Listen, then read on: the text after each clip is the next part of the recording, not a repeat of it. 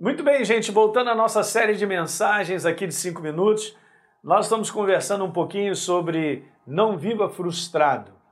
Não permita que a tua frustração quebre você e te tire toda a esperança ou te restrinja só esse momento que você está vivendo. Mas eu tenho certeza que Deus ele tem uma jornada para a tua vida, como tem para mim, para cada um de nós. E eu disse para vocês no último vídeo que frustrações são a mudança de tempo, são as mudanças que acontecem durante a nossa jornada. Então, por isso, o nosso foco precisa estar no propósito da nossa jornada, ok? Então veja, deixa eu te falar algo legal. O apóstolo Paulo, ele deu essa declaração lá em Atos capítulo 26, falando para o rei Agripa a respeito do encontro que ele teve com Jesus, porque Jesus encontra com ele, obviamente, e traz para ele uma proposta de vida.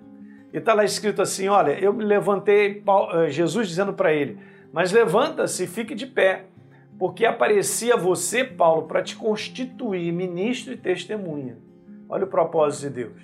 Tanto das coisas que você me viu, como daquelas pelas quais ainda lhe aparecerei. E no verso 17 está escrito lá: Vou livrar você do seu próprio povo e dos gentios para os quais eu envio. No verso número 18.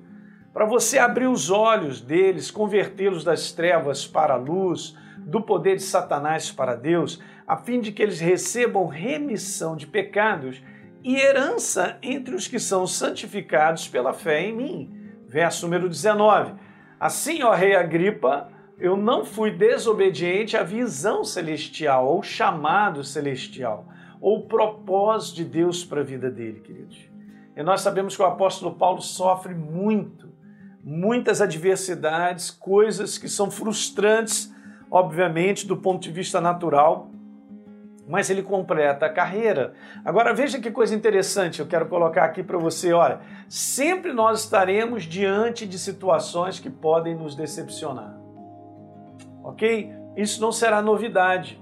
Desde pequenininho a gente tem que aprender a conviver com isso. E muitas vezes, deixa eu te falar esse lado, porque o apóstolo Paulo, ele cita muitas oposições e oposições de pessoas.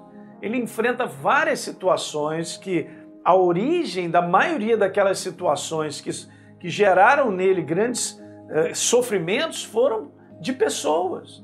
E eu quero te falar que decepcionar com pessoas é uma realidade. Decepcionar com pessoas, será que é um sentimento que eu preciso estar convivendo e levar isso? Ou é uma escolha que eu faço? Porque eu posso escolher bem isso aí. Se eu entendo que eu sou uma pessoa falha, que existem outras pessoas falhas, eu posso entender também que pessoas vão falhar comigo e eu vou falhar com elas. Ok? Isso é legal. Por quê? Porque eu já ponho para dentro de mim uma coisa importante. Não deixar que coisas venham a ser colocadas no meu coração porque eu estou decepcionado com fulano de tal. Veja, não nos decepcionamos com pessoas desconhecidas, gente, mas nós nos decepcionamos com pessoas muito bem conhecidas. E agora, hein? Mandei ver isso aí. E agora, como é que a gente lida? Uma pessoa que você não conhece, você não vai se decepcionar, mas uma pessoa que você conhece muito bem, a possibilidade de você cair numa baita decepção é muito grande. E como é que a gente vai lidar com isso? Então veja, gente, tem algo muito importante, porque nós devemos colocar as nossas expectativas não em coisas ou pessoas, mas a nossa expectativa tem que estar sempre em Deus, sempre nele porque senão a gente vai estar sempre agarrado a outra pessoa, ela fez isso comigo, e meu Deus, e agora? Não, eu também vou fazer, é meu direito, é razão, eu vou começar a guardar vários sentimentos ruins, sentimentos que vão quebrar o meu coração, principalmente mágoas, ressentimentos. E eu quero te falar um grande erro, de um modo geral, nós fazemos as coisas esperando algo em troca. E isso aí gera decepção, gera frustração, quando na verdade a gente deveria fazer as coisas que nós precisamos fazer.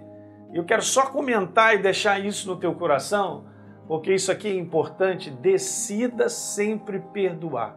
Se você se decepcionou com alguém, eu vou te falar, a tua escolha não é ficar com aquele sentimento de decepção que vai gerar muita coisa ruim. Você vai ficar numa frustração tremenda mas você precisa decidir pelo perdão, porque Deus sempre me pediu para que me perdoasse as pessoas que fizeram algo contra mim. Da mesma maneira que eu perdoo, eu peço perdão, porque eu posso ter feito algo para com alguém. Então, remoer emoções negativas como ressentimento, ódio, revolta, vingança vão destruir a sua vida pessoal e a sua jornada. Por favor, guarda isso, porque eu tenho visto muitas pessoas, até mesmo dentro da igreja, né, vivendo dessa forma, não perdoando, com decepções a respeito de várias coisas, de expectativas com pessoas que não foram alcançadas e ficam guardando mágoas, ressentimentos e a vida da pessoa só vai para o buraco. Ela perde até a sua saúde. Quantas pessoas eu tenho visto que estão sem saúde hoje porque estão guardando mágoas e ressentimentos? E na verdade, Deus está pedindo a mim e a você que nós perdoemos, que a gente libere o nosso coração para que a paz de Deus possa reinar e guardar nosso interior. E eu quero te falar que Deus vai continuar construindo a tua vida. O apóstolo Paulo também seguiu adiante, com várias situações que ele podia ter guardado e não guardou. Mas ele seguiu porque ele, no final ele disse assim: Eu completei a carreira, eu guardei a fé, eu fiz o bom combate. Esse bom combate é esse, gente. Não, não, eu estou agora falando aqui com pessoas que talvez estejam vivendo esse momento tão agredidas por causa de pessoas que, que, que fizeram você sofrer, te decepcionaram tanto, que você está tá, para dentro, está enclausulado, você está preso.